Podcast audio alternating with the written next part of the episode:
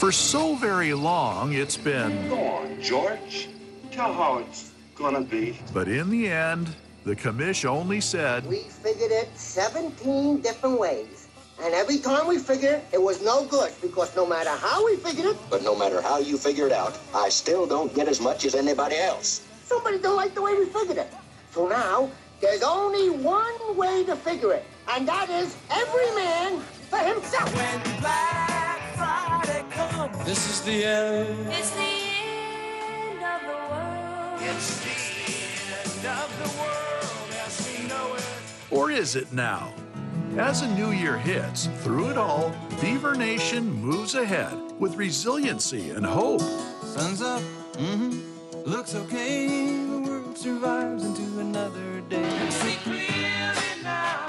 The rain is gone. And the way forward goes through, as it must, the Joe Beaver Show with John Warren and Mike Parker. A number of times I heard these guys' voices over and over and over. Still can't find it. Ah, can't find it?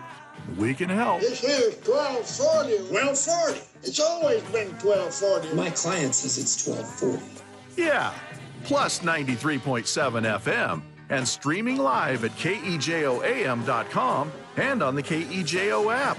It's the Joe Beaver Show. Yes, it is. Good morning, everybody. Good morning, and welcome to the uh, final show of the week. The weekend is here. It's Friday. It's payday. All is right with the world.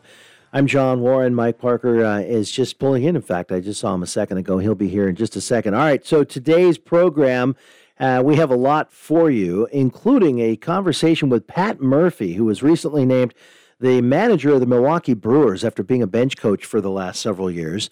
Course, Murphy and uh, Pat Casey going at it 20 years ago, some 20 years ago, nearly anyway, in the 2005 uh, World Series. And I was trying to find the audio on that, uh, the YouTube audio, where in the uh, the Omaha setting where all the coaches get together and the, the press conference, and Pat Murphy went on record of just singing the praises of Pat Casey and what he was able to do with Oregon State to get to the World Series. Pretty sure that was 05 because that was the first one. And then, of course, uh, following that up with victories in 0, 06 and 07, and in particular in 07, beating Pat Murphy's Arizona State Sun Devil squad rather easily. I'll never forget where I was when that game was played. My son and I drove down. It was vacation time, kind of at the end of the, the Joe Beaver year. Drove down to Disneyland, went to the uh, the ESPN zone, and and had uh, just uh, big old lounge chairs and got lunch. And on the big screen was Oregon State just going to town on Arizona State, and that was en route to that easy 07 uh, route to the championship after the very difficult 06 route to the championship. So anyway, Pat Murphy will join us coming up at 12:05, and Jason John Baptiste will join us. He's a partner along with uh, AJ McCord and Mike Parker on. What's the name of that show, Doc? Uh, Talking Beavers. Talking Beavers. There you go, Talking Beavers. Which is what we do occasionally. That's right. So that's all coming up in the program. And of course, a breakdown, if you will, on the schedule. We didn't, it came out during the show yesterday. We were working in and around some guests and some conversations. And so, not really a chance to, uh, to get your thoughts on it and discuss it here on the program. And I know, um, you know, having a, a full day to kind of look into it and check it out and see some comments on, on Twitter and, and some other platforms. Not real popular, but, uh, and I hate to be trite because I hate it when people say this, but it is what it is. It's a, you, there's nothing we can do about it. And I think that, that the more that these types of things come along, the more punches to the gut that we as a as a fan base take, the more we'll realize this was not this was done to us, and there isn't you know it's it's Oregon State and Washington State are doing their best to triage this and get out of the hole, but the hole's deep, and it may get deeper. Although today, I keep forgetting this until just this moment, Doc, the Washington State Supreme Court will make a decision, I believe. Uh, as to whether to hear As the to case whether to hear the not, case. which they probably will say, yeah, but we're going to find out. Will that happen uh, during the it'll show? happen. No, I think it'll happen at the end of the business day, although Okay. one never knows. Yeah, But yeah. well, Alan Thayer, one way or the other, will visit again with Alan come Monday, we believe, just about, okay, what, what does he make of whatever it is the Washington Supreme Court chooses in terms of this case? But yes, we should know yeah, you'd like them to say no, we won't hear it. Then it, it's uh, essentially thrown back to uh, the case with Judge Libey. Yeah, we like that better, Right, But but, right. but it's not. As Alan Thayer said, if if the court says no, we'll hear it. We'll hear these appeals, or we'll hear one appeal, but not this one. Whatever it is they rule on today, if they say, yeah, we we want to hear more, we, we'll mm-hmm. take we'll mm-hmm. we'll look further into the case. We'll hear this appeal and that appeal, whatever. He said, even if they choose that route, Alan Thayer said, it's not the end of the world by any means. And then I said, "Yeah, but can would we be able to see it from there?" And then we both laughed and talked about George Raveling's great quote. Right. Raveling, one of the great wordsmiths, eloquent, funny, talented, brilliant coaches of all time. George Raveling saying, you know, when talking about Pullman, Pullman isn't the end of the world. No, come on. Pullman's not the end of the world. Come on, But- it's not. But you can see it from here. It's a a- great line. That is a great line. And Alan said his favorite George Raveling line, though, that he read in the, the old days of something called, I talked to Bud Withers about this recently, the Skywriters Tour. Now, Mm. I, I, let's see, seven, eight, 11 of you know what I refer to when I say Well, the I'm one of Skywriters Tour. exactly yeah, so there's 10 Yeah. others. Some of you know, there's probably more who were going, I kind of, how about the good old days when you talk about, you know, Billy says the good old days weren't always good and tomorrow's never. Yeah, he's right. I know. But, but there was something very cool. When you talk about media days now, Yeah, yeah. they had skywriters, the Pac 8 skywriters days, where the beat writers around. and columnists from all the Pac 8 cities would fly to each city Mm-hmm. in the Pac 8, all of the writers descending upon one town for one day, talk to the coaches and players, and then write newsworthy news notes, column stories Yeah. from. Uh, from Cal and Stanford, SC, UCLA, Oregon, I- Oregon I haven't heard that term Watch in the. Skywriters. I forgot all about it. And I lo- I loved it. I mean, I would read and just eat that all up in the mm-hmm, 70s. Mm-hmm. When oh, the Skywriters thing is very cool.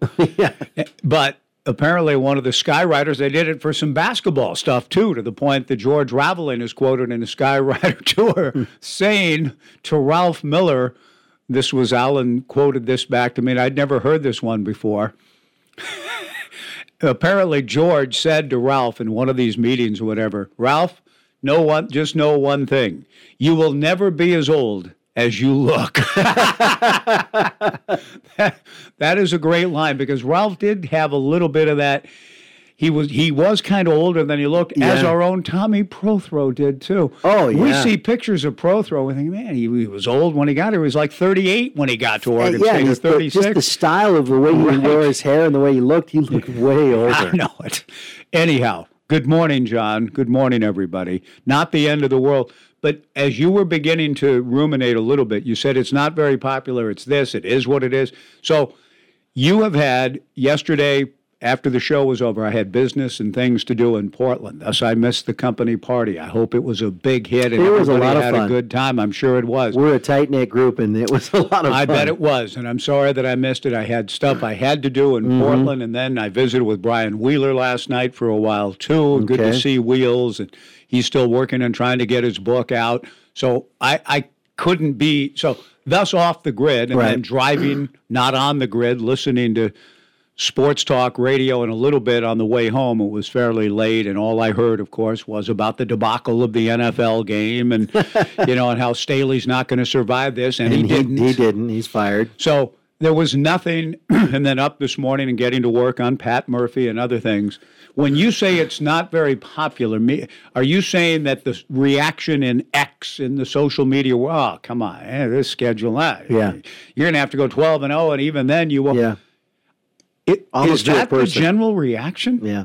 What did people expect? What did you want? Eh, that, call me right in now. Why are you so disappointed in that schedule? It, because it doesn't have five power fives? Was that the major linchpin of it? What did people expect? Um, it varied from comment to comment. One, you know, co- some comments were, "Well, we were we were told six Mountain West teams. We have seven.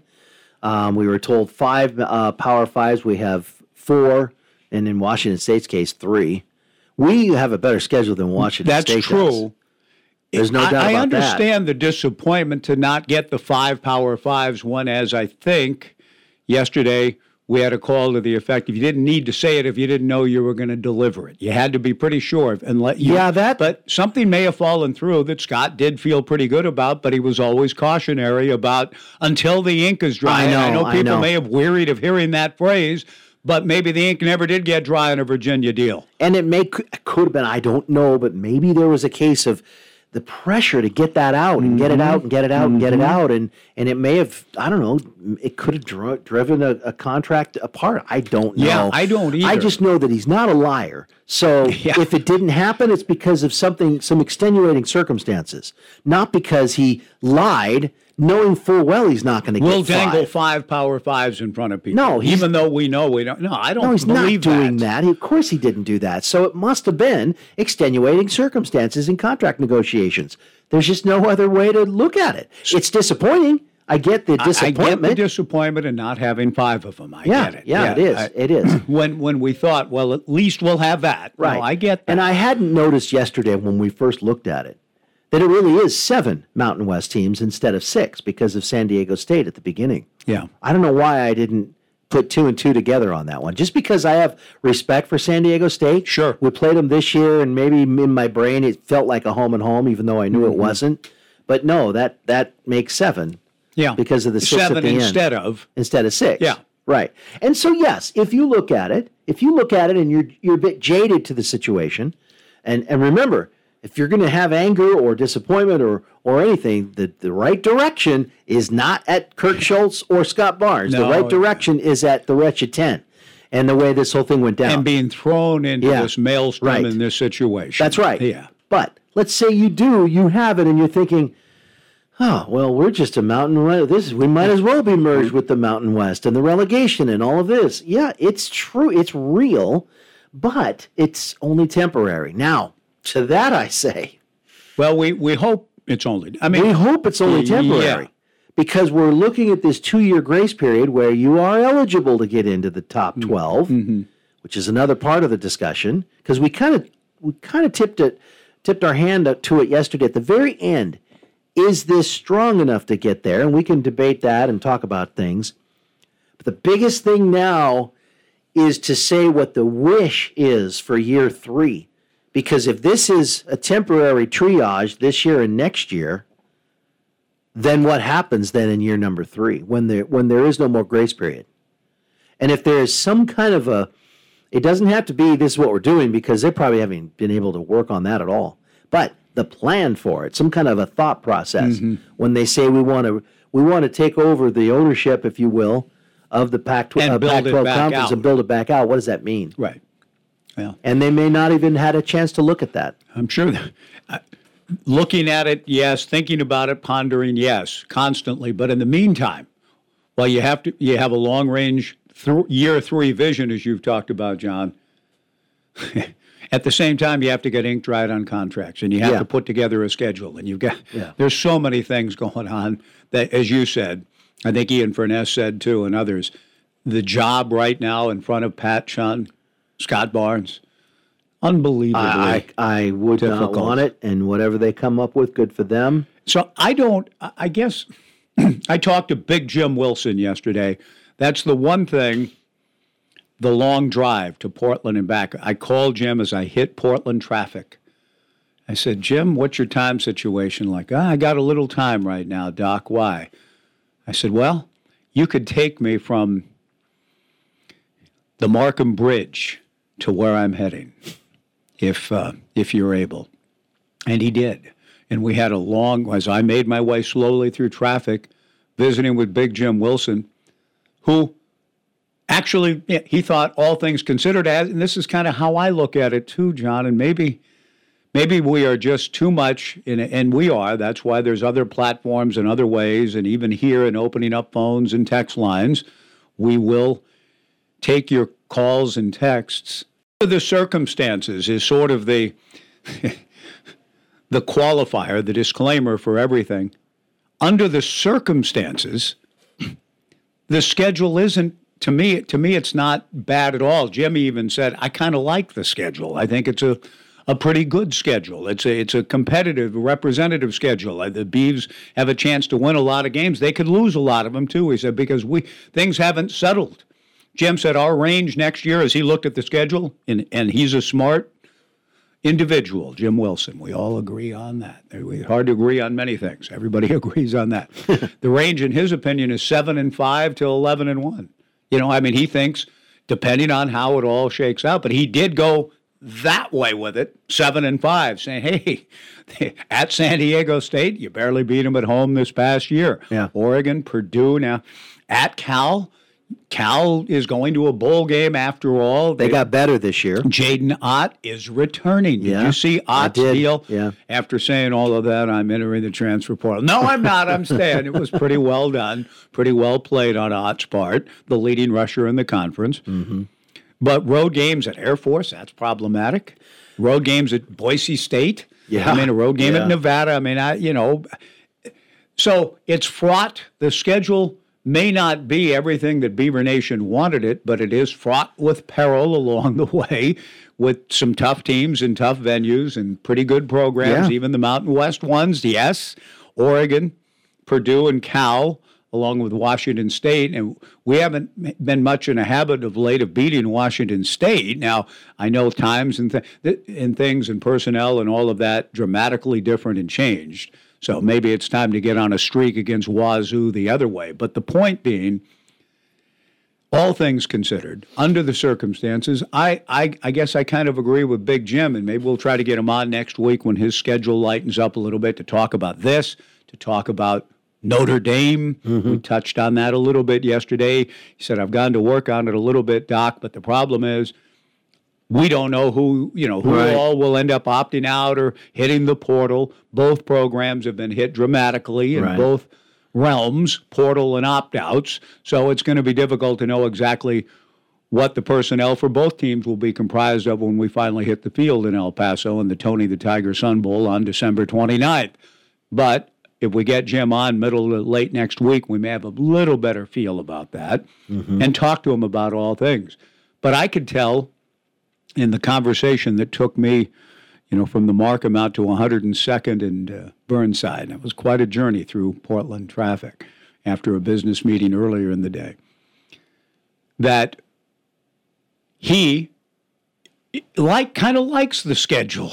Now, kinda qualifies it. It's not none of us love it. It's not a Pac-12 schedule anymore. The the Pac-12 is no more. Yeah. So, all things considered, that f- major fact being considered, are most of you out there really, when you said it's not popular, perhaps in the realm of X and social media and so on, negativity tends to rise and people tend to get in and vent and complain, and, and that's a it, it actually is a, a human quality which we must have without complaining and, and venting. A lot of things wouldn't get done in the world. I get it. But I'm just wondering if that's, I guess, the general opinion right now today. We didn't have time to canvass opinion much yesterday. Pat Murphy will join us at 12:05 to talk about Pat Casey going into the College Baseball Hall of Fame, and he himself, Pat Murphy, a manager of a major league club, succeeding Craig Counsell Yeah. as the manager of the Milwaukee Brewers. So it'll be an honor to visit with Murph on a number of levels at 12:05. In the meantime, open phones. Your reaction to the release of the schedule, and you, John says there's a lot of disappointment and belly aching going on about it in social media that he's seen anyway. There may be sites and places where, hey, you know, not bad. Hey, this is okay. Hey, part of the argument now is, and I've seen it kicked around by Nick Daschel on his X site, that the only shot the Beavers would have for the 12 team playoff is to go 12 and 0, and even then could be left behind. So that that kind of that part of it could be a downer. I get that. If you think that that schedule and you run the table on it wouldn't get you in, I could see how that would depress people. But there are some people who think, yeah, you run the table on that schedule, no guarantee that you're even in the 12. So, first of all, it's like I can teach you how to live off a million dollars for the rest of your life. You have a million dollars, I'll teach you how to live off that for the rest of your life. As Steve Martin says, first, he says, Get the million. get the million. So part of me thinks, well, okay, first, just go 12 and 0, and then see where that gets you. I, I'm not of the camp that you have to do that to get into the top 12. Daschel said 11 and 1 as long as you beat O- Oregon's one of your 11. Then you might have a shot at it. The loss, it would depend on who the loss Why was. does it? Why does it go s- slip so far Well, down? You I still guess you have two Big Ten teams, a former Pac-12 I know. team, and some pretty good uh, Mountain, uh, Mountain West, West, teams. teams. I agree. I, I don't agree. think you, and and you're only talking about 12 spots, not four. that's true. That, but that's part of the rhetoric out there. Well, it is. That- I was going to say. I was going to follow up with you that that amongst the disappointment, everyone's in agreement. Well, uh, the best we can do is eleven to one, or we'll never get in. Yeah. I'm not so sure about that. it just depends on the timing of any losses. You can't. I, I don't know. How, what are the top twelve right now? How many losses I don't know. I'm I in don't for the know. top twelve? It's a good question. I don't know. I, I think eleven and one will get you in. Of course, it would, but probably Not maybe, maybe two, but not. I, no, if you're eleven and one and you're not in the top twelve, there's a problem. okay. I mean, what about how did uh, Liberty get in? Well, yeah, they didn't have any top Yeah, uh, but Power they're not in the victories. playoff. They're they're in a new uh, New Year's Right. bowl game, but that doesn't. Liberty would not be in a 12 team playoff running the table. You don't think so? No, because they didn't beat a, a ranked team. Uh, I'm not sure. No, It's just if you finish in the top twelve of that poll, of the, not, of the, not the AP of the poll, but- CFP. right? And But I the- don't know where Liberty's like 23 or whatever.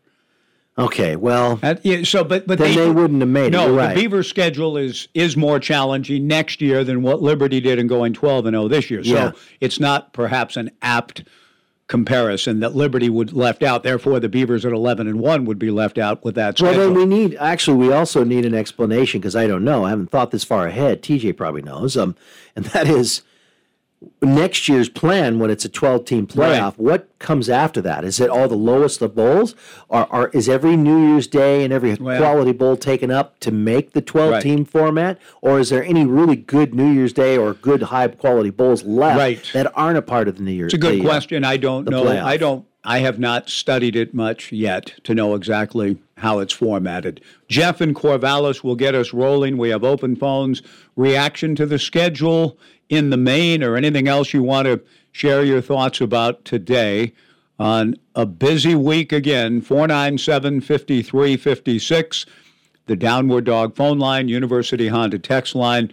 Jeff, good morning. Good morning, guys. Um, there's my only disappointment on that schedule is that we uh, couldn't get Notre Dame on it, so they would have a revenge game after we beat them in the Sun Bowl, and it would have been nice to have it at their stadium on national TV. Yeah, yeah. That said, that said, the the other the other side of this is is I think people are I kind of disappointed out of anger of how things have changed. I I think it's one of those careful what you wish for situations because through all of this, regardless of it, we've got a a, a brand new head coach. I've got a ton of uh, of confidence in him, but he's a rookie head coach. We've got a brand new offensive coordinator, so there's a lot of adjustments to be made. Even though I know Yeah. Damien's coming back and and all of that sort of thing. So I, I think we need to kind of temper our our anger of well we should be this or we should be that. because the reality is if we were still in the in the Pac-12 if it still existed this could be a really challenging season. Every team that gets a new coach generally Mhm. goes through that. Mhm. so I see how so I'm I'm fine with the schedule. Five would have been nice. It's not a heartbreaker to me but Yeah. uh, so that's that's all I got Okay, Jeff, good to hear from you. Thanks for getting us started. We'll take a break on that note. If you'd like to join us either via the text line or the Downward Dog phone line, I, I suppose everything's got to be prefaced as under the circumstances, all things considered, whatever qualifying phrase you want to use. If you do look at it that way, are you still disappointed in the schedule? I can see disappointment not getting the 5 5, the 5 Power 5. I, I understand that when it was sort of oh, hinted at, intimated at, dangled. I get, I get the disappointment, but beyond, so you missed, you fell short of that. Okay. Beyond that, then do you just because you didn't get five power fives, junk the whole? Nah, that's terrible. Is that how you feel about it today? Really? 497 5356, the Joe Beaver Show on 1240 Joe Radio. So, open phones on the Joe Beaver Show. I, I want to Yeah. add that again. I'm just the messenger. Yeah, I, I got you. I actually, given this, like you say, Yeah. whatever qualifier, Under the circumstances, under the circumstances. all things considered. all things considered, as things are, because you know you got to have a qualifier. Uh, it, and the Air Force game is kind of, Yeah, kind of compelling. I. I might Mhm. want to go to a game Yeah, like that. yeah. Dave, Dave, Dave from. Tumwater, he'll join us again here in a Yeah, I- minute. I, but- fully agree with Dave on that. Um, you got two Big Ten teams now. I mean, technically, that Mm-hmm. rivalry. I'm glad the rivalry is still going. Um, Purdue's coming in. That was already going to happen anyway. It's not. I mean, even with some of the Mountain West, I'm not trying to, to suck up and be like a oh Beaver hack. No, you got to find the positives because otherwise Well, you're going to kill yourself. That's right. and I think it's kind of interesting. because all we could do, I mean, you, you could look at everything yeah. as doom and gloom, everything that's happened. Well, you could, and and I think you acknowledge Pat Casey did it very well. Surprisingly, Pat said something, you know, well, no, that's all he ever does. Yeah. But he said, so yeah, a tough time. You had a good coach, you lost him, but you, he didn't even mention his name. He Yeah. said you had a good coach, so he moved on. But now you just Trent Bray, and then he went on about how great the hire is and how excited. That's what we've got to do. Right. You don't We, stop we can get in and it, you move commiserate. Right. We can, and we've done that. I mean, we've wallowed a little bit in all of this. We have, and when you and when there's things that are still going on, you pay attention to it. For that, you hope and will perhaps the best outcome for yourself. That's why we could go over the litigation stuff so much. Yeah, exactly. because it's important. It's It is important very to important. the survivability and Yep. and the future. So yeah, we we spent a ton of time on that. And last thing before we get to calls and texts, and we appreciate you joining us today.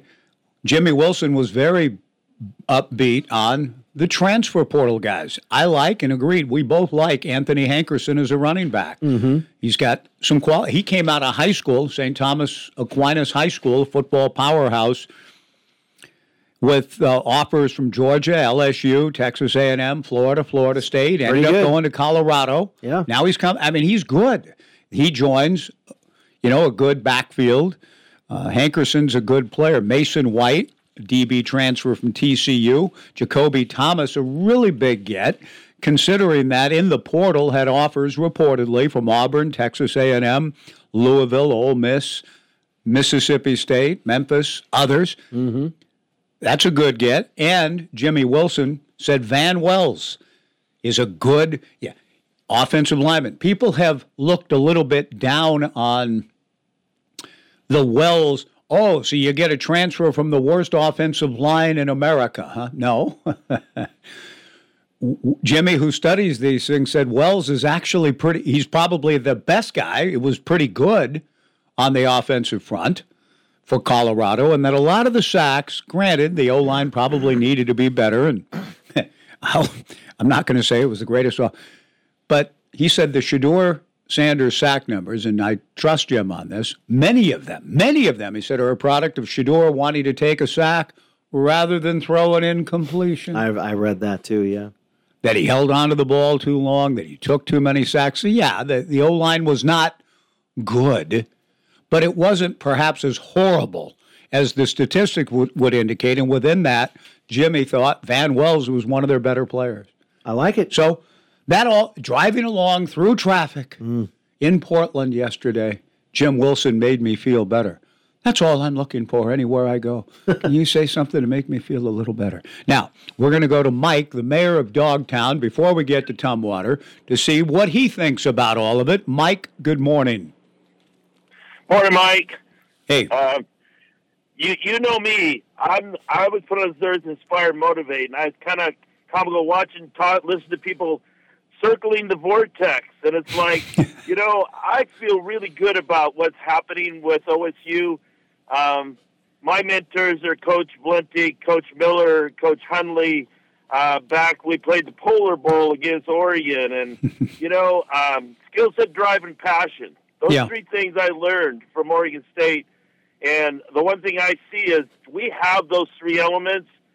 And our defense, our defense, I think our defense is going to be uh, locked down good.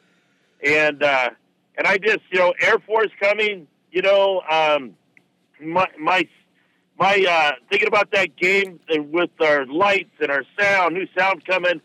that place is going to be rocking. But you know, the one thing that I see is that I would rather be where we are right now compared to what the other conferences and teams are going to go through the next three to four years. Um, at least we've got some control of where we're going. But I look at this as being a really positive thing.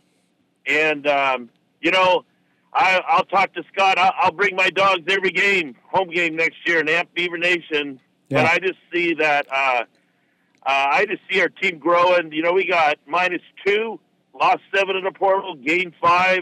Um, man, man, I think, Coach, it's doing a great job. And the other thing I see is that the guys we're hiring are all Beavers. And that culture that I talked to my brother about, who's a diehard Duck fan, they don't get the culture. But us that are around, we do get it. Well, you, when I when I say Mike, and I appreciate you a lot, and thank you. When I say tell me something good, make me feel better, you've done it. Now, I think you. I, I can't sit here and say and agree with you that we're in a you know I, I that we're in a better place than.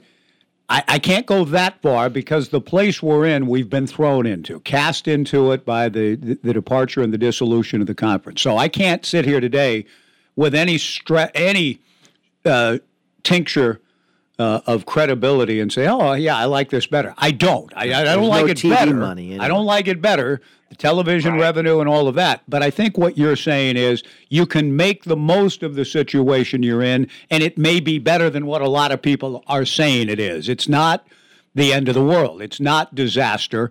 You have a chance to build it back out again. I'd rather not be in the position that Scott Barnes and, is in to try to piece things back together and build it out. But I think he's going to, and I think we, we, the collective Beaver Nation fan base, the community, all of that, I think we'll be on that path and make it happen, and we're going to be okay. But I can't quite agree and say this is better than where we were before. I'm not going to say that. I'm hoping, I'm hoping, Mike, down the road that it'll be better for us. But right now, I agree with you. You know, we didn't do anything wrong. It's just so frustrating to me to see that, you know, we got gutted out and thrown in the ditch, Mm-hmm. and we did nothing. Right. Right when we were just making a, right when the facilities Yeah, and the yeah. coach and all the stuff, all this is just like we're right there. We're Right. right there, and then all of a sudden the rug gets pulled off. Of us. That's see, there you go. That's right. But rugs can be pulled out. It's and and be set back down again, and you build it back up again, and that's what Trent Bray and I agree with you about the coaches.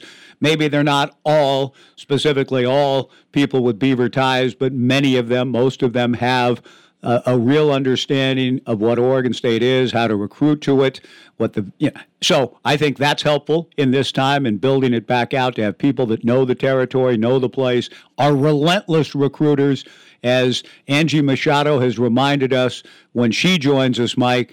I love talking to Angie about all of this because she said Trent Bray is in the living rooms with parents and with players, an absolute home run hitter, and he's got a staff around him of people that are in a very similar mode that are going to just they're going to keep fighting and building and and do things the best they possibly can, and I think it's going to be better than what a lot of people are perhaps predicting for what happens to, to Oregon State. I like I like a lot of the things I'm seeing and hearing.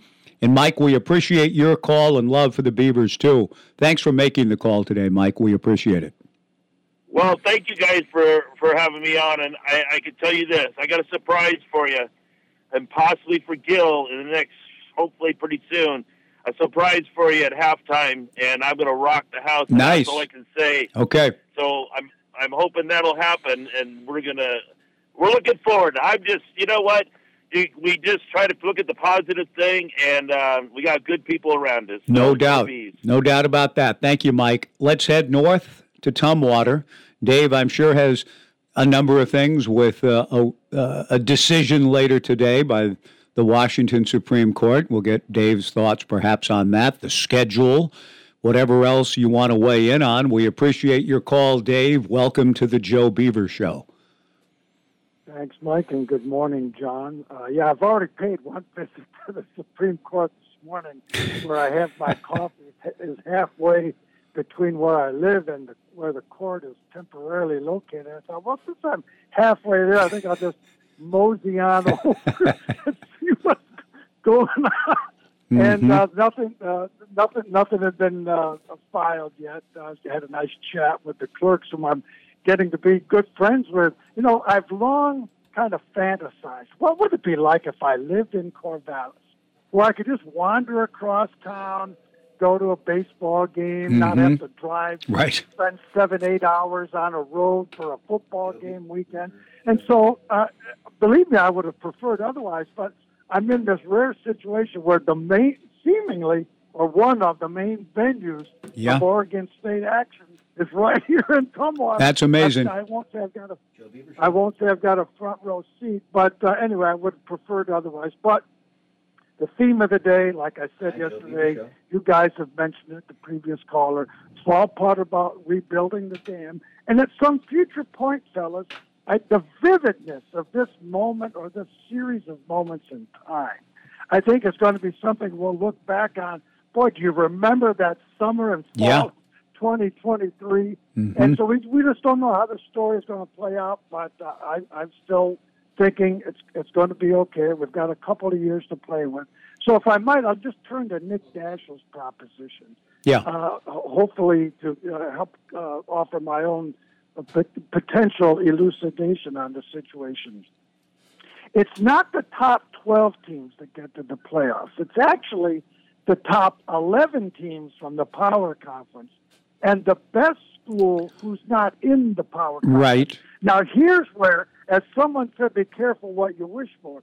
Here's where the murkiness of the Pac 212 comes into play because in, in the 24 and 25 season, our Washington State and Oregon State powers uh, group of five schools or not. Right. And I don't pretend to know the answer to that question, but it's a it's a potential complication. But like I said in regard to the schedule yesterday, all I was hoping for, making the making a virtue out of necessity, I wanted at least one road game against one of those front range schools, Wyoming, Colorado State, and Air Force, because I wanted to go there again. I, uh, weeks ago, I said I had got truly, Mike and John, I had gotten tired of going to the Rose Bowl against UCLA, not the bowl. game. Right. I, and I had gotten tired of going to the Coliseum and to Arizona. There was a certain sameness to it. Cal, uh, Stanford, even Husky Stadium. None of none of those trips had any as devoted as I maintain I am Oregon State fan. Going to those places had no interest for me. I'd watch the game, listen to it, listen to your call, watch on TV. And so there's an element of new frontiers, new sites, new places to visit. So that, to me personally, that's kind of exciting. We got a one front range game. Looking forward to it. I hope it's not in mid-November when snow might be an issue, uh, but a beautiful October day would be just fine. But I maintain to go back to Dash's proposition. I think Nick's overstating it a bit. We have only to look at SMU situation because the 12th spot in the six New Year's Day, the New Year's Six scenario, it came down to 12 and 0 Liberty and 10 and 2 SMU.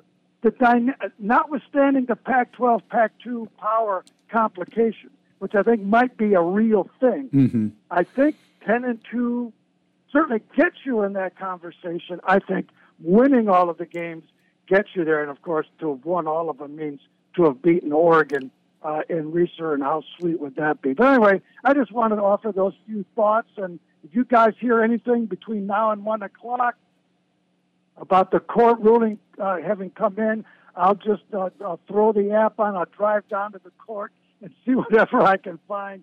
If you don't have to also put a quick emergency call Well, into Alan. But anyway, thanks Yeah. for Hey, taking my call. Dave, no, thank you, but I'm a little. I just want you to set up, you know, sit sit down on the courthouse steps with a cup of coffee or whatever, and wait it out. That's what you need to do today. Well, there, is, there actually, there actually, Mike, there actually is a little coffee shop. Yeah. It's in kind of one of these campus-like environments. There's a lot Right. of the Department of Health is down there, and but there is a coffee shop right in the center of that whole complex. There you go. And so I could do that, and in fact, I might do that, but not until one o'clock. Okay. Because I got to catch every minute of the show. you can do it on your phone, and if you had a real That's commitment, if you had a real commitment to us in the Joe Beaver Show, you'd make a beeline back to that coffee shop right now. Dave, thank you so much. Good talking to you, and we'll we'll talk soon. I, I dare say, thank you, sir, for the call. We'll take a, a second break this hour.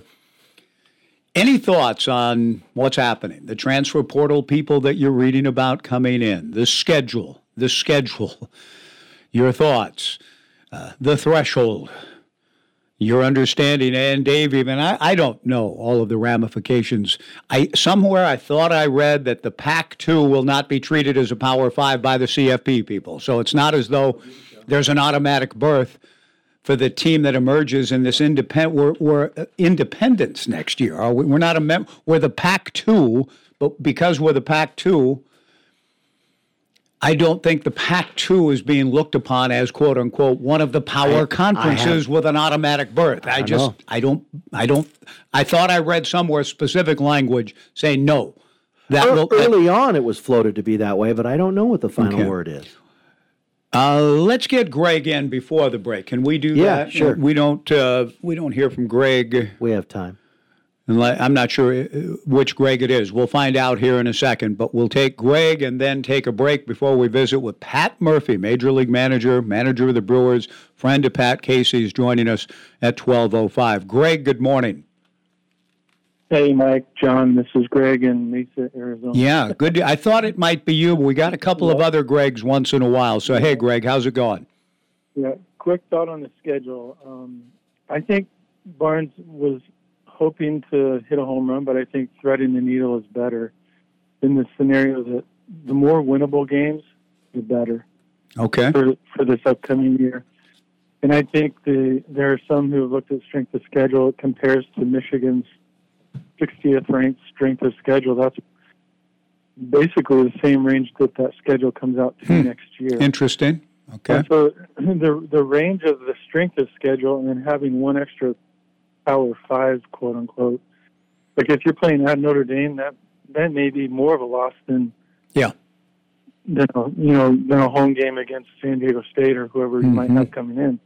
So you have you've you've traded a home, possibly a home win of eighty percent win, to a thirty percent body bag road game at Notre Dame. Mm-hmm. And I think the short term of the financial gain of a payout game is a is worse because as soon as you hit three losses next year, there is zero Beaver Oregon State talk anywhere across the board, even worse than this year. If you hit two or three losses next year early, you're done and then you're kicked to the curb and nobody cares. But if you can run with one loss or zero losses deep into the season, Mm-hmm. Mm-hmm. with a winnable schedule, I think it's better. And and the idea of salesmanship for recruits, like, hey, we're getting five five P five schools on the schedule. It's like, well, maybe, maybe not. That's beneficial. The Mountain West is substantial Yes. challenge over the years anyway. So I Yes. think there's there's some of that, and I think the other key issue is there isn't that cross country travel in that schedule, is it? No, that no, it's a it's a regional it's a regional schedule. That's Yeah. for sure. Uh, The longest trip So would that- be that- to That's what Murphy Yeah. was saying. Yeah, that's what Murphy was saying early on, and Barnes was kind of making that argument back in October. Whenever is uh, we're going to try and keep it regional, and if you've been able to do that, you still have a you know a top fifty or a top Mhm. sixty strength of schedule type of winnable schedule. I think it's a win-win, even though it feels a little disappointing. The goal next year needs to be win ten, win ten or more, and and make them shut you out again. And right. I, I if hear you you. can get to that point, Yeah. if you can get to that point, now you've got, now you've got, you know, whether the settlement goes that far, but you're forcing yourself back into play with the Big 12 or Mm-hmm. whatever those scenarios and everything else that's kind of been uh, put into motion since Florida State got snubbed. But uh, yeah, I'm, I'm excited for Bray. The more I read about him, the the more I'm excited, and actually, it appeals to me more than Jonathan Smith. Uh, hugely disappointed in Jonathan Smith and how that went, and I'm I'm actually wondering if the uh, once the coaches are announced, the staff may be better better suited to where we're at than had Jonathan Smith stayed in, in some ways. just a bunch of young, hungry guys that are ready to get after it, rather than trying to play it safe with a group that's been together for Hmm. six or seven years and Okay. they're all going out together. They're all, you know, that's what I'm hoping for. Okay. I hope Bray is the next Casey in the in the school's history. Right. Right. I can see it happen. So thanks, guys. I'll let you go. Greg, good to hear from you. There's another call that uh, makes you feel better, feel good. And and while I- I'm more inclined in a sense to agree across the board with Greg's optimism. Mike was a little too much saying we're in a better place. I'm not quite sure quite yet that you would say you would take going into kind of an, an uncertain period about where you're going to land and all of that, that you would want the full upheaval of, of a head coach who's had a good run of success and so on leave you. I'm not so sure I would have argued that that in the long run will be better. I'm not quite there yet either, any more than I was with Mike saying this is a better position to be in than Yeah, being in a conference. I, I, I think both things. I, I get though the thinking, and I like the direction of the thinking. Let's go. You know, let's let Trent become a rising star and build this thing out in his way, in his style, in his image, with coaches that are young and hungry and relentless, not getting in a sense in any way sort of stuck in ways and patterns and so on that maybe even as fans this year at times we you know we're doing this again or we're going to go for it on fourth down again or we're going to you know whatever maybe there is something in the vital youth and fresh uh, staff and young people that are going to get after it and keep the Beavers very much alive and viable. We'll take a final break this hour on the Joe Beaver Show on Joe Radio. Uh, Harold is uh, Yeah, has called. let's in. get Harold So we've in. got about um, two minutes. Yeah, the skipper, Pat Murphy at 1205 when we were setting it up and I texted him, he said, if Pat Casey's the subject, I'm in. Yeah, so we look forward to talking to the skipper of the Milwaukee Brewers. Harold, good morning. Welcome to the Joe Beaver Show. Good morning. Uh, one thing about all the everybody's been talking about the coaches and everything, and one person that they haven't really talked very much about is Scott Barnes, who could have just bailed out on us when this thing all fell apart.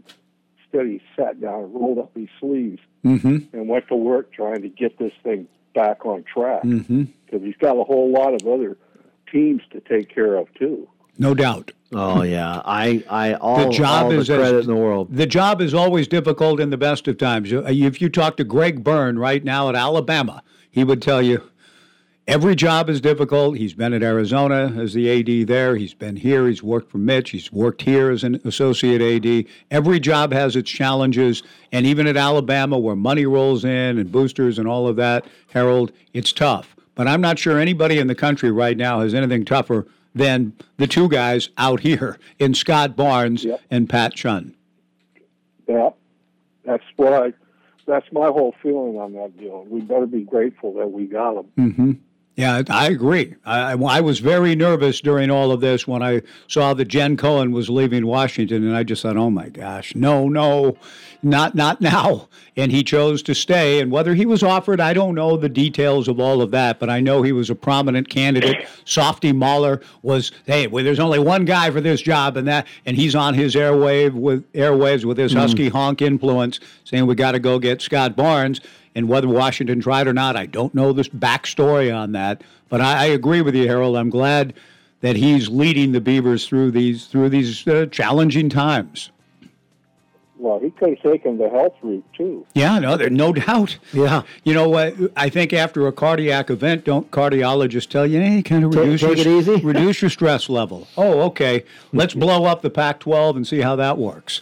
Hey, thanks a lot Yeah, no for stress, no stress level. No, no. Thanks a lot for the call, Harold.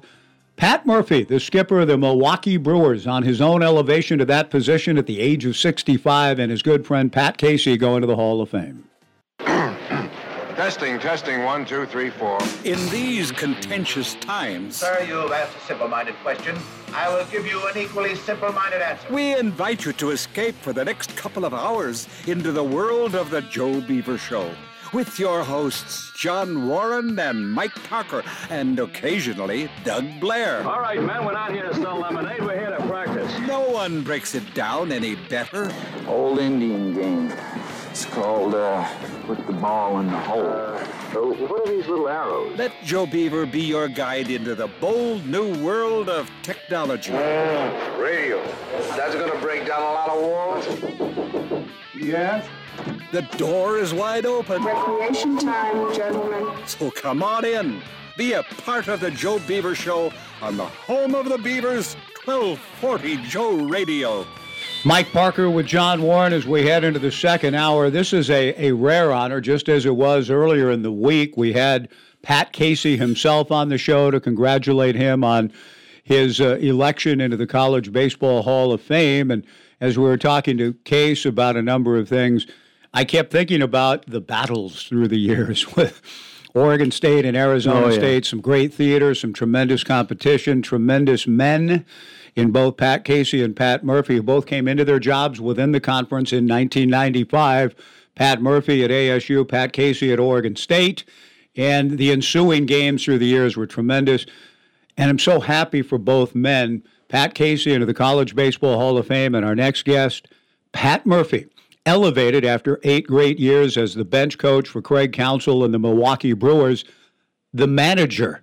El- Named a month ago today, Pat Murphy, the manager, the 20th in the history of the great Brewers franchise. Pat Murphy joins us to talk about that and his friend and competitor on the diamond through the years, Pat Casey. Murph, good afternoon. Thanks for your time. Congratulations to you on the job. Uh, my pleasure to be here. Anytime I can spend some time talking about Casey and the Oregon State program is a is a real pleasure. Pat, you both did come into your jobs, as I mentioned, in 1995, and you didn't encounter Case until the 99 season. But I'm wondering what it was, even in those early days when Pat was, you know, the unification of the South and the North and so on, what you sort of observed in what was going on under him at Oregon State.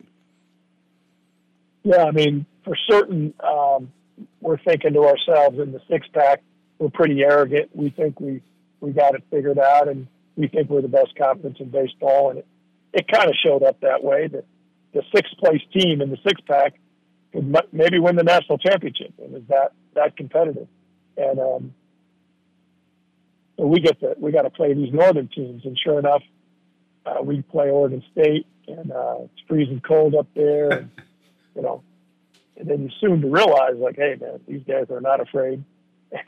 you know what? Uh, they're, every bit as good as we are, and how they're doing it. But there was a time when Case came to me and he asked me to stay an extra day after a three-game series. I want to say 2000 we played up there, and uh, I stayed an extra night. He took me to some hamburger, hamburger joint downtown, um, and we sat and talked. And he was he was kind of questioning, like, hey, can we really do it? Can we really compete in the Pac-10? And um, I assured him, I said, Case, I'm telling you, not only can you compete, you can be great, and, and you can do it with your local kids. You know, those those big recruits. It was getting to be about a time in co- college baseball where those scouts were so good, those big recruits were all signing. The scouts could sniff it out, not just the real talented ones, but the ones that were ball players. So the Dustin Pedroias who got to school, the Kobe Ellsbury who got to school, those kids weren't getting to school. And um, yeah, so, so I assured Case that I, I felt like they could get it done. He could get it done with uh, Oregon kids. And sure enough, I think the greatest college baseball story um, in all of college baseball. And I've been part of it, you know, for 50 years. And I'm telling you, it's the greatest story. He did it with Oregon kids and he did it with just, you know, loving his kids and having great discipline. And he deserves everything that comes his way. Pat Murphy, our guest, the manager of the Milwaukee Brewers, and reflecting on some really amazing and special times. Love and discipline. We'll get back to that here in a moment. You just mentioned both of those words with respect to Coach Casey, and you've always operated in that way too, Pat. The, the very fact that Murph asked, I mean, that Case asked you to stay over and took you to a hamburger joint. Pat didn't do that with all the coaches in the league. So there had to be something, Pat, that both of you kind of saw or felt in each other. What about just sort of your, the beginning of your relationship and the friendship through the years? Yeah, it wasn't like me to do that. I tell the story all the time when I was at Notre Dame, a young coach, I'm 27 or 28 years old. I don't know what the hell I'm doing. I get this Notre Dame job because the program wasn't any good. They, they they didn't care, you know, about having a great program and didn't fund the program or anything at the time. And uh, so I got lucky and got the job. Well, some guy named Itchy Jones, legendary Itchy Jones from the University of Illinois, asked me to go to lunch. You know, and I immediately turned him down. Like, are you kidding me? You crossed the, if you cross the street, I might hit you with a car, but I'm not taking you to lunch. And uh, so I didn't have that with many guys, but um, yeah, Case was. You could just see, man. He, he's just intent, passionate, um, a great competitor. Pat, the there there you mentioned, and I was there at the luncheon in 05 in Omaha when the Beavers broke through the first time in 53 years. And when you got up to speak, before you even talked about your team's your, your own team season, you said, "What about this guy here, Pat Casey, bringing Oregon State to Omaha?" You what you just said about it's the greatest college baseball story you've seen in 50 years. You were feeling that in Omaha in 05. Tell me again, Pat, why why that made such an impression on you? because they shouldn't have been good, you know. And, and uh, when I took over Notre Dame, two scholarships, no field, um, you know. But I had the great university behind me. Not that Oregon State isn't a great institution, but a national institution like Notre Dame, at least we got great kids. We got kids like Craig Counsell. Um, and, you know, Oregon State didn't have that allure nationally um, necessarily. And you know, they didn't have the facilities. And the six pack was so developed. I mean, these teams and the coaches they had, Mark Marquess, Mike Gillespie, you know, Jerry Kindall.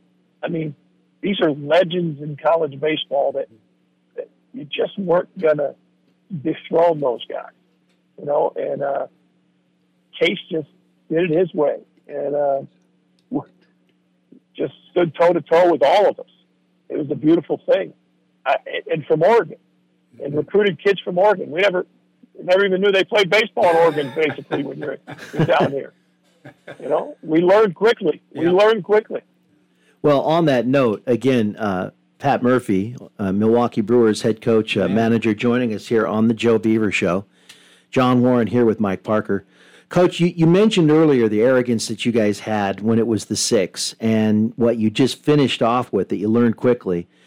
Talk a little bit, if you could, about the the uh, uh, the resistance, perhaps, by the Marquesses of the world, who didn't want to go with the full-on Pac-10 at the time. And I know Pat Casey was lobbying for that, and and could have been the reason for that eventually happening. And and then, of course, Oregon State did what they did once the unification occurred. But what about the resistance by the other guys that were in your group of six? Yeah, no, no one likes change. You know how that is. These guys are scooting along, and um, no one likes change. You know, and if you were in the top four and sometimes five, unless you were a young brash coach from Notre Dame, if you were in the top four or five, then you were getting into the NCAA, and you're going to have a good seed, and nobody wanted to play you, and there was a chance you could host. So why would they want to change what they had? And um, you know, it was good for the conference. And, um, sadly, it's not still together, but um, it won't be soon.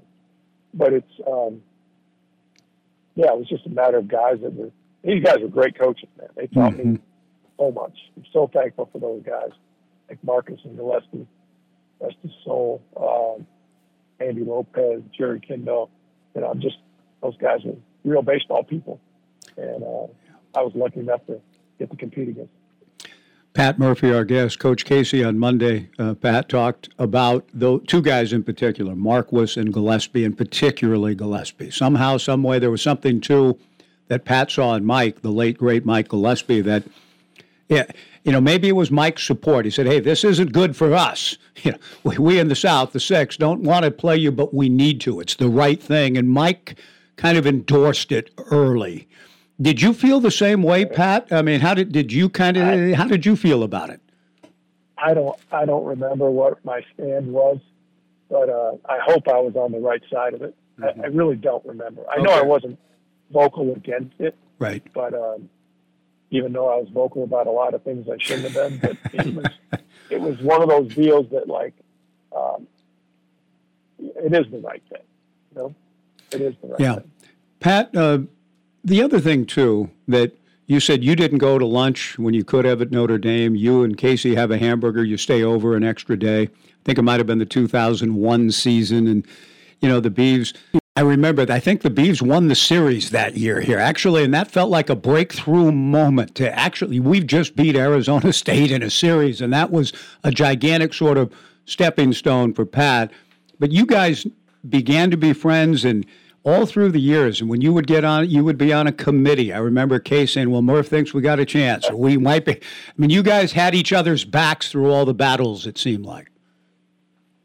No doubt, no doubt. I mean, I I just knew a guy had had a similar passion for for winning and wanted to break through the old guard who kind of politically, um, you know, ran it the way they wanted to run it, and they didn't like the two young whippersnappers coming up uh, that were doing it their way. So I think we had we had misery loves company, and we were we were uh, we naturally uh, drawn together, and yeah, we uh, we had some great times and battled our ass off on the field, and um, hated each other for three days, and called each other names. Yeah, that's. Uh, I'd like to ask you about that. I mean, you both fiery, fiery competitors. So, what was it like then when you got between the lines? Because you know there were times when there'd be some shouting back and forth. no doubt about it. Couldn't be any other way. Uh, took some pressure off the players, and uh, yeah, there was some of it was orchestrated, some of it was was kind of real. Uh, one of the Oregon State mound after a strikeout and uh, stared in the dugout. Mm-hmm. The kid that I had recruited, Mhm. and uh, I just I had to let him know how I felt about it. Case, Case came out there. Case came out there, and I was texting. Case came out there like, you know the story, Case. You know, and uh, you always got to defend your players, and he did. Yeah. We Uh, had some good words. That was a memorable moment. That was in 09 at our ballpark, uh, Pat Murphy, and I, I remember I remember it pretty well. It was it was great theater. So whether it was orchestrated or not, you guys were were battling. It was it really was fun to watch. I miss those times, Pat. I really do.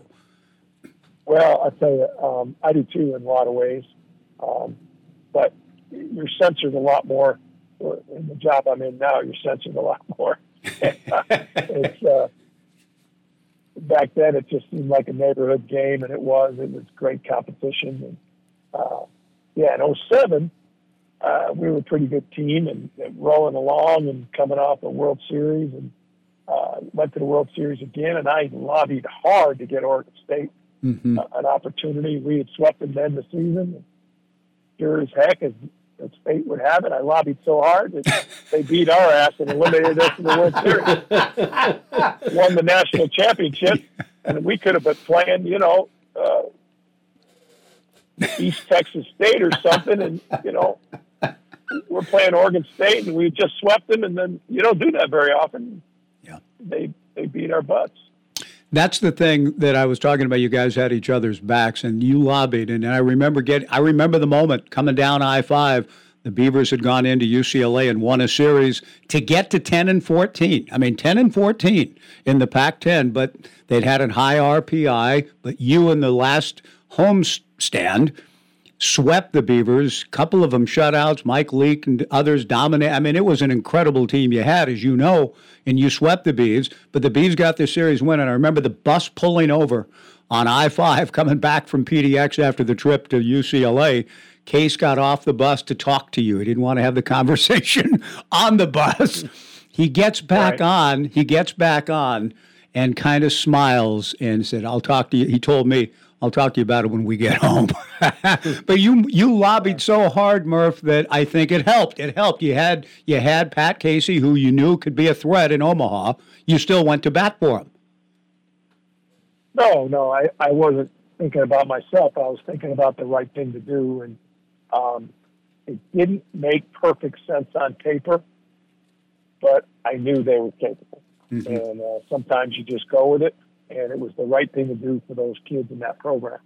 Mitch Canham, I think, was he on that team? Yes, he was. Yeah.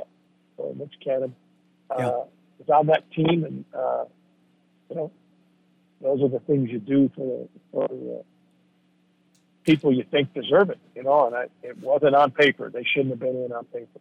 And I had to answer to a lot of other coaches. I, I didn't make the decision by myself, Right. but I did have to answer to a lot of other coaches. Like, how in the hell can the seventh place team or whatever they were get in and leapfrog two or three teams in their own conference?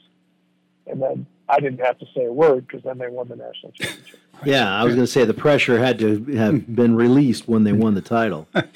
Hey, Pat, last couple Well, of things. I was so I was so I was so pissed at that point. I didn't care. I was like, hey, Pat. I was starting to agree with the people. Like, Yeah, yeah, right. You're right. Yeah. They shouldn't have been in. Should have left him out.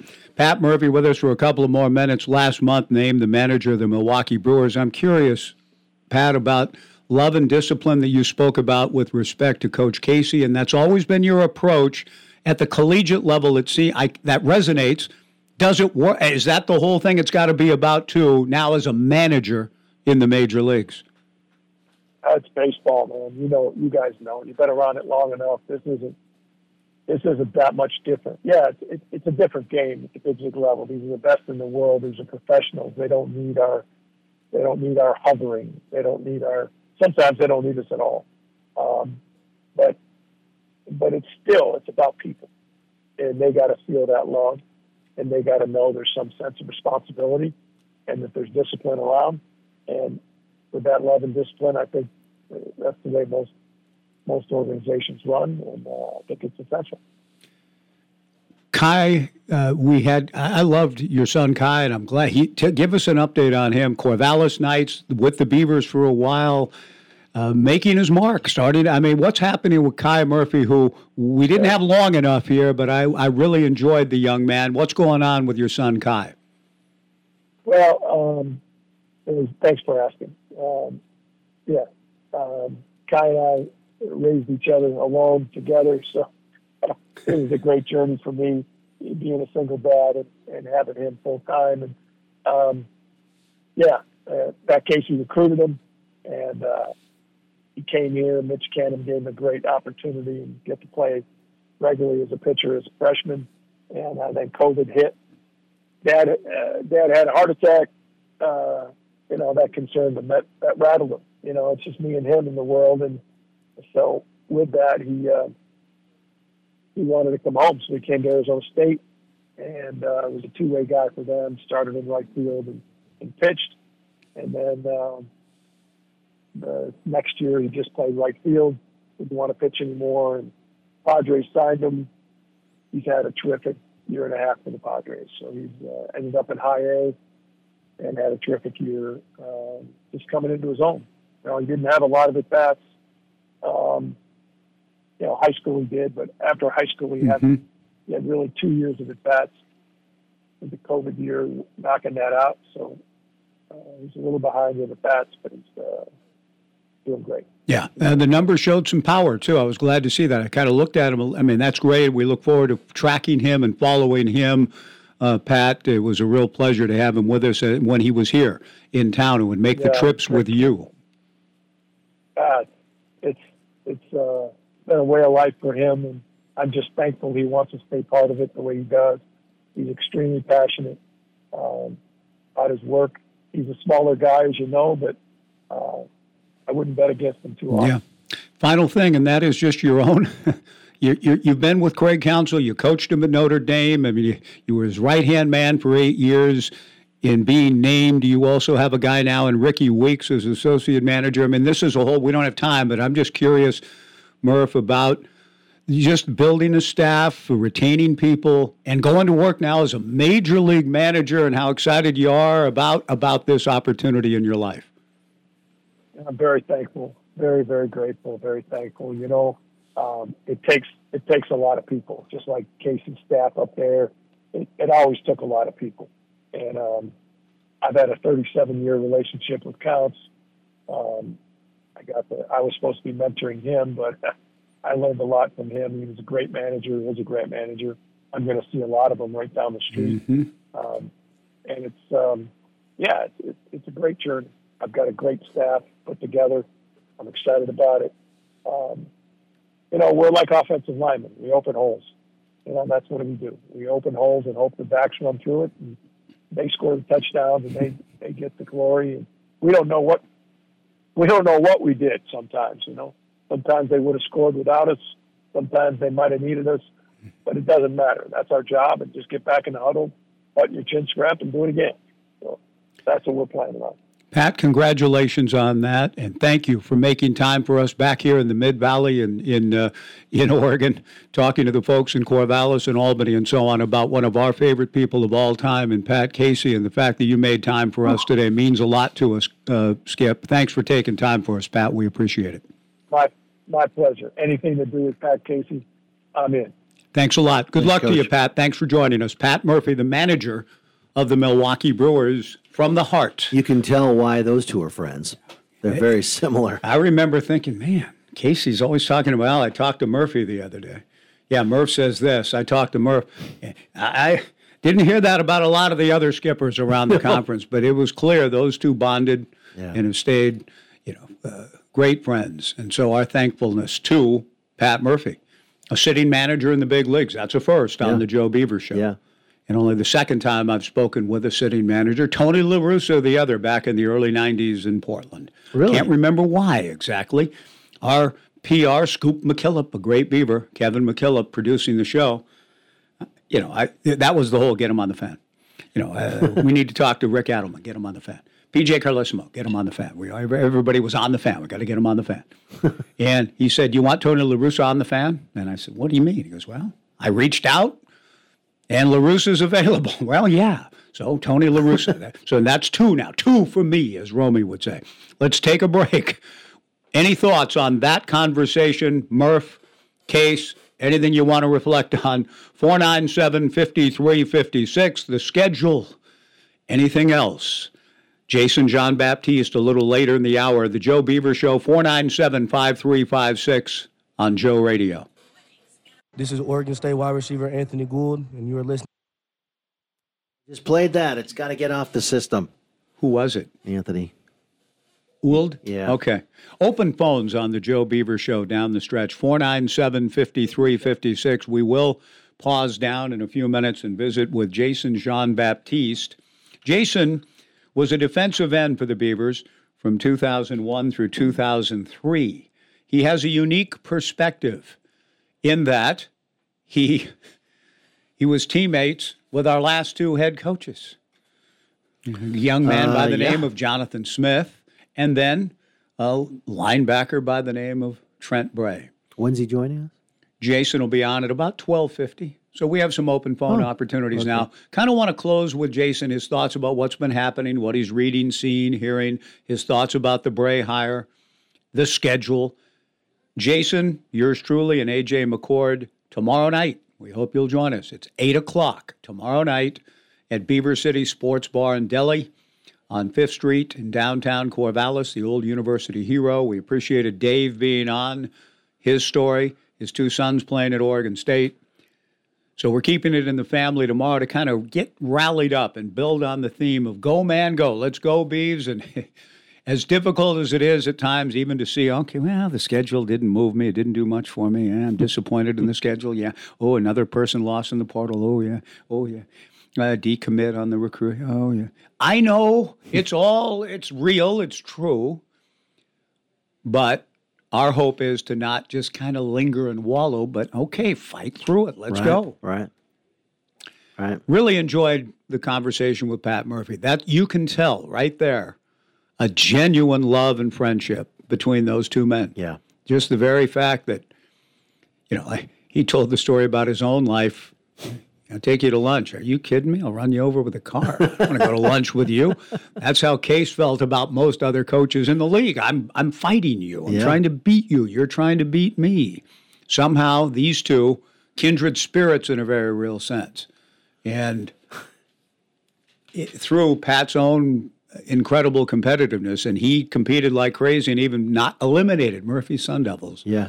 from the 07 World Series run, 12 to 6, final score, after the Beavs had been shut out and I think scored one or two runs the whole three game series at Goss, get to Rosenblatt, and the Beavs had gotten hot and beat Murph and the Sun Devils 12 to 6 in an elimination game Dominated for in that game. I remember watching Yeah, that. Beautiful.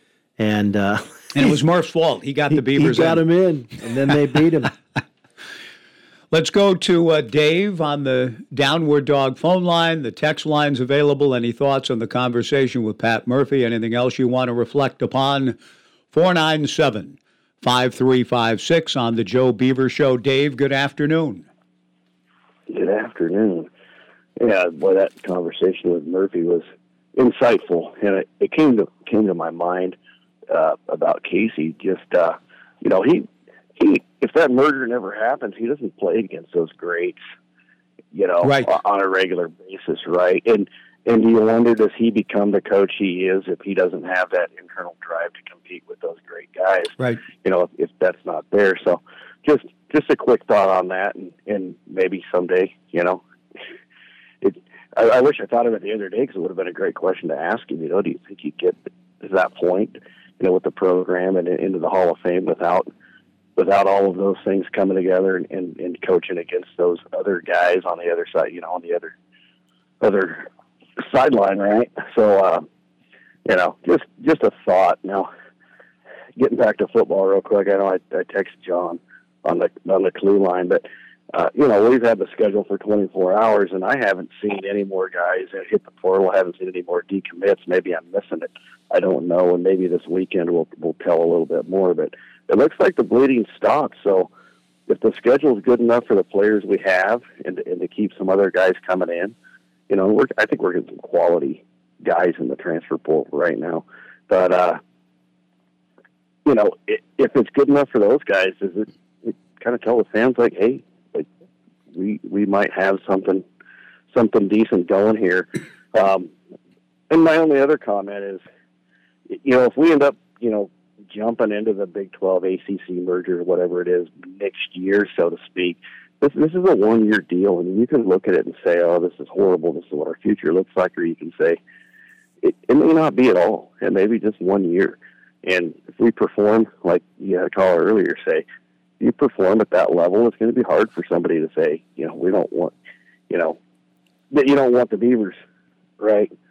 So I, I think that's a that's a, that's something to work with. It's something to look forward to, and, and you just go go get what you have next year and and make it happen, and hopefully uh, hopefully keep the keep building on the team that we have. I think we still have quality here, Yes. a lot of quality. No here, doubt. So. No Yeah. doubt. Thank you, Dave. Good to hear from you, sir. Yeah, he's. Uh, I I like his points there. Um, he made one earlier, and I forgot what my retort was going to be, but it was a good one. Oh, I, yeah. I do have a question though. Yes. Along the lines of what Dave was talking about, he kind of reminded me of this, and that is, and we- talked about this off the air. Is would an eight no Oregon State team get ranked as high as an eight and no Fresno State team? I guess it would depend on who the eight. You know, are you talking about like in the Mountain West schedule? Well, I mean, next year with the Beaver schedule, because the I'm- Beavers I'm- are out eight no next year. Yeah, because Nope. I, I almost feel like they're they're um, being relegated down from victim to perpetrator it, with the optics. For Yeah. some reason, it's like this. There's there's this um, there's this uh, talk by by the callers and things with this tilt towards. Well, we have to be twelve and zero, Right, to Well, have does- any chance. Does Fresno State Right. have to be twelve and zero Ye- well, to have any chance? I don't in think the so. 12 team format, you mean? I mean, yeah. Right, right. Well, because it seems like that that when a, a, a Mountain West team in the past, whether it be, of course, UNLV in basketball, or that's a different animal, but in football, uh, Fresno State, Pat Hill, those those teams had uh, a lot of respect. Um, Boise State, of course, Yes, yes. and even this year, I think Fresno State jumped out. They won at Purdue, and they they jumped out to a quick early uh, good record that had them, you know, looking pretty good with the pollsters and the AP and other things. And it was early, three, four, five weeks into the season. Um, but it's almost like this negative talk, like Oregon State deserves to be overlooked. So, yeah, I, I almost, John, I think it has a chance in an odd way. Who knows where we're going to be a year from now and the Yeah. machinations of a committee and all of that. But I almost think it could work the other way for you. That that I do think there's been a general sense within college football's, you know, whether power base or powers that be, or most people that I see tweet on the national level, what a raw deal Oregon Mhm. State and Washington State are getting. This is, but none of their own doing. They've been left behind. I think the rhetoric is they've been left behind. Well, no, not if they win games. There's no. I think your argument is this idea that oh, poor Beavers, poor Cougs. Oh, it's too bad they're just out of everything now. You're worried about Right. that kind of thinking taking place from Beaver Nation. I mean, why are people so? You, you got to be undefeated in Well, order to get any kind of thing. yeah, I- well, I don't think Fresno State needs to be that. Well, I mean, they do. I, I hear what you're saying. I do hear what you're saying, but I do think that it could work the other way in a sense for you too. That if there's a chance to reward and the Beavers and Cougs have legitimate records with good wins, and the Beaver schedule provides even greater opportunity Yeah. than Washington State's does. And if you are an 8 0 team and you've defeated Idaho State, you've won at San Diego State, you've beaten Oregon and Purdue in back to back weeks at Reser, you're going to be talked about across the land. That's what I Look at think. Oregon State. I don't think you're going to be punished by it or penalized. I think it'll work the other I way. I agree with you, but Okay. if I, it just seems like everybody's in the doldrums. Like, oh well, the only way to get into the top twelve is to be undefeated. Well, I know because the the people that are in the doldrums about it are thinking eh, it's un. I, people are saying the Oregon game that's a lot. The Oregon game's a lot. If we played the pocket schedule game, I'm not conceding that right now. I wouldn't concede Who knows where Oregon's going to be? I mean, I know they're going to be good, really good. I get that, but you got them in your own ballpark early. You can win that game. Mm-hmm. I'm sorry, you can. People are just, ah, are you saying? Like the time you and I said back in 06, you know, the Beavers are beginning to play better. I think the Beavs have a chance, have a chance to hang in and compete against USC. That was in the like October of 2006, and we get a call. Somebody call, are you guys, am I hearing you right? You really think Oregon State has a chance to beat you? Yes, not only has a chance, we think they're going to. Clinton Polk, ninety nine 33 yards. Yeah, and I felt less optimistic about it when Yvenson Bernard couldn't play. And then Polk, you're right. 99, 22 carries, mm-hmm. 99 yards. Yep. Matt Moore, a transcendent game. Sammie Stroughter, the glor- glorious punt return. 30 to 10. Beavers hang on to win. Jeff Van Orsow, thank you forever. Yeah, that was uh, was that the beginning of the run? No, no, they had begun it earlier, and that's why we were saying, hey, the Beavs are showing signs of, No, but I'm against those wins at home against USC. yeah, Yeah. six, eight, and 10. Yeah. Mhm. That was the first. Pat is on the downward dog phone line. I don't know if it's Murph calling back. Hey, something else I forgot about Casey. Hey, Pat, good Uh, afternoon. Sorry, not not a major league manager this time. Good to uh, hear from you, Pat. Yeah. Say, uh, it sounds like you know, as I'm going through my own head after listening to the talk the last couple of days and the schedule and everything. It's, I think a lot of people are assuming we're going to have the team we have this year next year. I know. which I would love to see. I know. But last time I checked, I have no idea who the quarterback's going to Right. be, who the linemen are going to be. So to me, and I think we're all as as usual. You know, we used to fall victim to like, well, you know, ESPN would do the playoff thing from the first uh, week, and you know they're going to be doing that from the middle of the summer on this year, and and we've kind of fallen into the trap too, and I Mm-hmm. understand it, but it's like a first year coach with all these questions. If you told me we were eight and five and Yeah. we went to a bowl game, Yes. I thought like, well, that's a pretty dang good year for the first year Right. that we have no idea what's going to be happening. Now you look at the schedule, and certainly you'd, you'd like to think you're going to beat uh, eight or nine of those teams, but uh, you know, I, I, I, that's what I'll be hoping for. But I know. just think realistically, we have to be to even getting into that la la land. Because if we lose to Oregon Mhm. early on, we're going to the back pages, Yeah. and it's going to be really hard to get anywhere near the top 15 again. Yeah, I, just, I agree. I think that's just unfortunate uh, way it is. I agree. And Pat, what you're saying is also what, if you were listening earlier, when Jim Wilson and I were discussing many things yesterday, he put the. he- He said, I don't know what the team's going to be. I don't know what the team's going to look like. We don't know about the quarterback. We don't know a lot of things about next year's team. We came into this year daring to speak, and Jon Wilner and others were writing about a dark horse Pac 12 and maybe even CFP candidate could be this veteran team at Oregon State.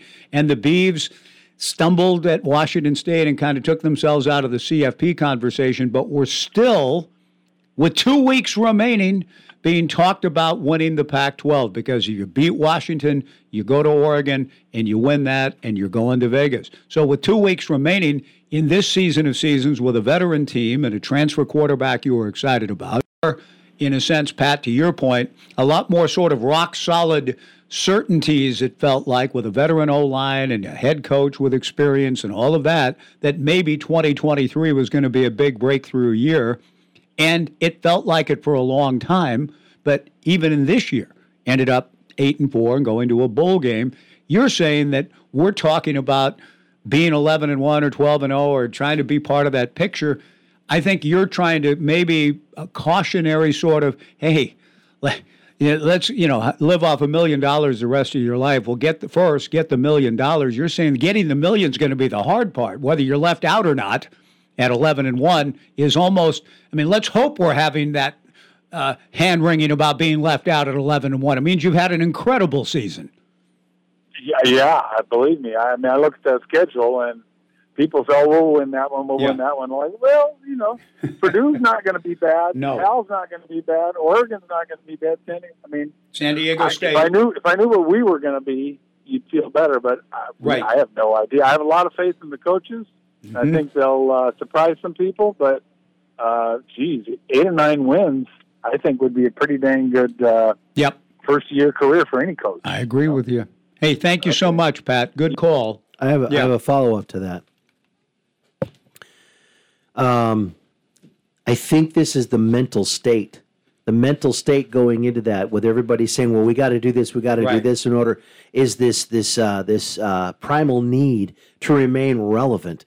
Because because I agree with Pat hundred percent. There's no guarantee. We don't know the quarterback. We're assuming all of this off of what we started with this year that we thought could be a 10, 11 win season, Right. maybe even more than that this year mm-hmm. with Jim Michalczik and Right. Jonathan Smith Yeah, and yeah. all of that. Now we don't have that.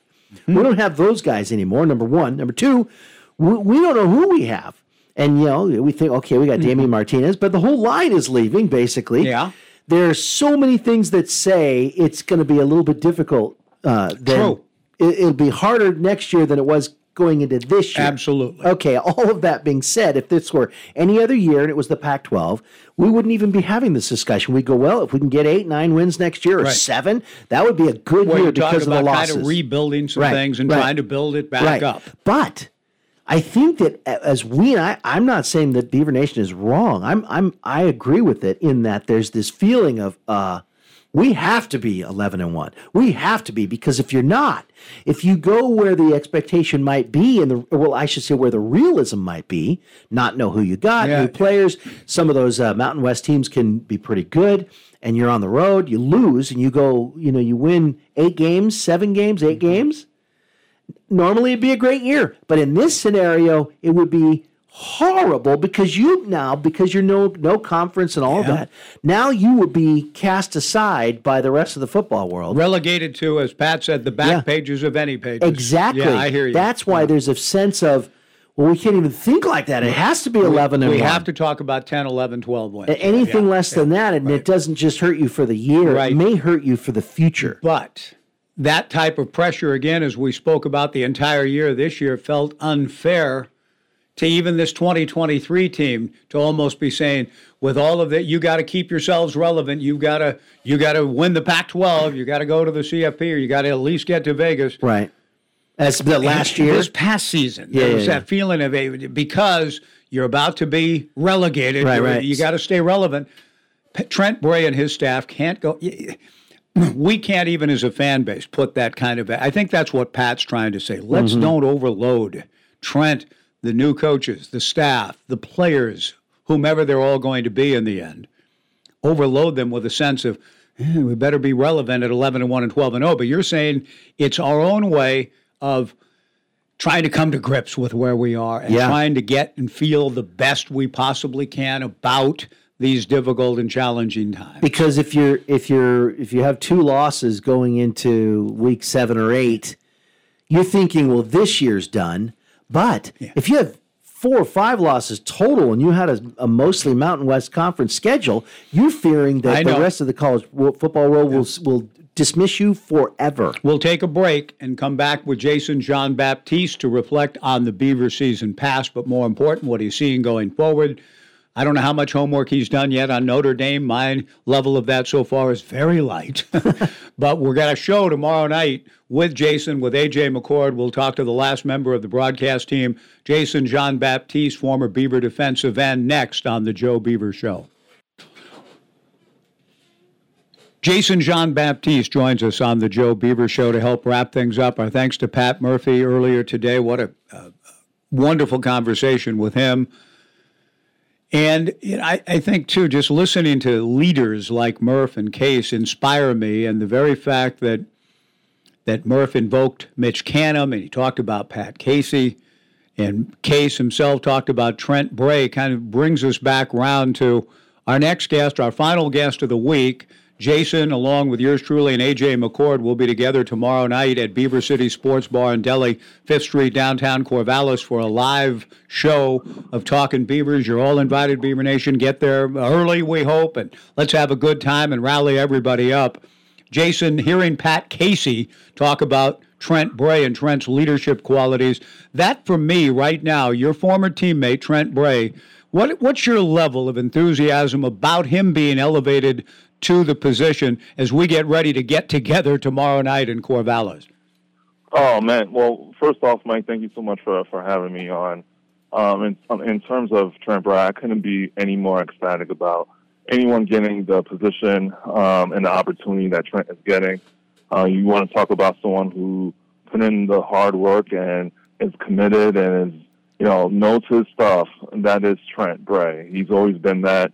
Um, you know, for him to now get this opportunity as a head coach of the Oregon State Beavers, uh, you know, as a former alumni and player for the Beavers, I think is a tremendous opportunity for him. I think it's a great uh, opportunity for us as a fan base and as uh, you know, former alumni myself as well. Uh, to have someone who's there, knows the area, knows what type of talent and type of uh, kids he needs to recruit in order to keep him at Oregon State.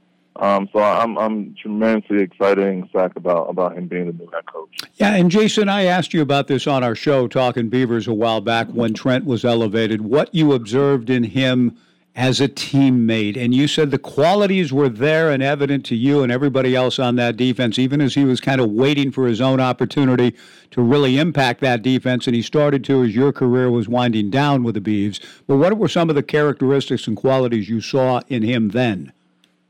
Well, his, his perseverance. I mean, that, that right there to me, I mean, because here you have uh, a guy who, you know, is playing D1, playing at Oregon State, but has to wait his time, right? Mm-hmm. I mean, he had a tremendous player in front of him in Richard Seigler. Uh, Richard was a tremendous talent, uh, very athletic. Uh, Trent didn't have necessarily that same athleticism, but what he mm-hmm. did have is that his knowledge of the game. Um, he knew exactly where he needed to be at. Um, he, he's one of the most cerebral um, players I've ever played with um, in, in that way, and was always in the right place at the right time. Um, and he was a short tackler um, you know, his technique in tackling, um, like all those different qualities that make up a great middle linebacker and the anchor of a defense. Trent had. Um, so, you know, now transitioning uh, into being a coach, those same qualities, knowing the game, knowing exactly where players needed to be at, you know, um, having that work ethic, uh, persevering, which is something that a lot of kids uh, in this day and age need to learn how to do because um, that's something that a lot of people struggle with. If you come from out of town, you come into Corvallis, you're not really familiar with, with your surroundings. So to have a coach like Trent that you know you could depend on, and he understands where you're coming from, um, is is one of the greatest things that you could have. So um, I, like I said, I'm I'm really excited to see where he takes the program uh, from Jonathan Smith. I mean, we're already on our way back, and Jonathan Smith did me. He was here but uh, I really look forward to see how much further we could go with Trent as our coach. Yeah, and Jason too. What about the quality of passion and the guy who, you know, people take photographs on the sideline. They were assigned. This is a great anecdote somebody said, "Hey, we need photographs of the Oregon State head coach," and a number of pho- photographers came back with sending pictures to the National Service of Trent Bray because they thought he was handling it. That must be the head coach. That, what about that important? How important is that quality to have that kind of rallying around the guys on a sideline? Well, I, I'll tell you what. I mean, Trent is more animated now than he ever was as as, as a player. I, I can tell you that right now. Now, that being said, he's also a younger guy, so he's not that far removed. I know it's been you know over a decade since he's he's played, but he's not that far removed from being a player himself. So he understands the excitement, the passion, the level of you know want to you know as uh, being a play, make a big play. You know you want to uh, high five your teammates. You want to you know get in get in on it. Trent still has that in him. You know, so he still understands what, what that's like. You know, so I think having that, I mean, it's something that the younger players and the players that come to Oregon State are going to appreciate, and they appreciate it now because they understand that here's someone who gets it. He understands what it's like to be in, in my position and in my shoes and playing this game, playing at the level that I'm playing at in front of this crowd. Um, so that passion kind of, in a lot of ways, transitions into the same passion that the players also have Mhm. themselves when they see the head coach have that. Jason John-Baptiste. Jason, tomorrow night, we've been doing this show together for two years. You in Portland, AJ in Tucson, yours truly in South Corvallis. We get to be together tomorrow night at uh, Beaver City Sports Bar and Grill. It's going to feel different, but how excited are you for it? Yeah, is, isn't that something? Isn't that something? I mean, like, I, I don't know if the people that watch, you know, uh, our show truly understand. Number one, how difficult it is to have that level of energy and have that level of comfort, uh, comfortability with each other when you're just doing it via Zoom and doing it remotely. Um, it, it, it takes time, but the level of energy that you get from someone, like when you're around them in person, is completely different. And I, I am so excited to be there and, and be coming down to Corvallis and at Beaver City Sports Bar to have all of us together finally after all this time and just you know just utilize that energy just to you know propel our show even further. And I, I just want everyone to come out, show some love. You know, you know, um, this Talking Beavers crew is amazing. Uh, you know, the legendary Mike Mike Parker, the voice of the Beavers, the one and only you know AJ McCord, and Yes. myself. I, I just, I, you know, I, I I can't wait for it. I, I'm incredibly, incredibly excited and uh, feel blessed to be able to to do. Well, it's been a real joy working with you, Jason and AJ, and I'm glad we finally get to be together one time tomorrow. We invite Beaver Nation to join us. Bring your helmet, man. Bring your helmet. We need it. That's we right. need I it. got, I got it. I got it. I got you covered. I got you covered, Mike. Hey, Thank Jason. so much. Yeah, thank you. Look forward to seeing you tomorrow night, as well as a lot of Beaver Nation there at uh, Beaver City Sports Bar in Deli. Thanks, Jason, for the time. We'll see you tomorrow night. You got it. Okay, Thanks, thank Mike. you. That's going to do it. We've got now. Be the third texter. Text Murph. Murph, M U R P H, for a pair of women's basketball tickets tonight. Be the third texter right now, 497 5356, if you want to see the women play hoop.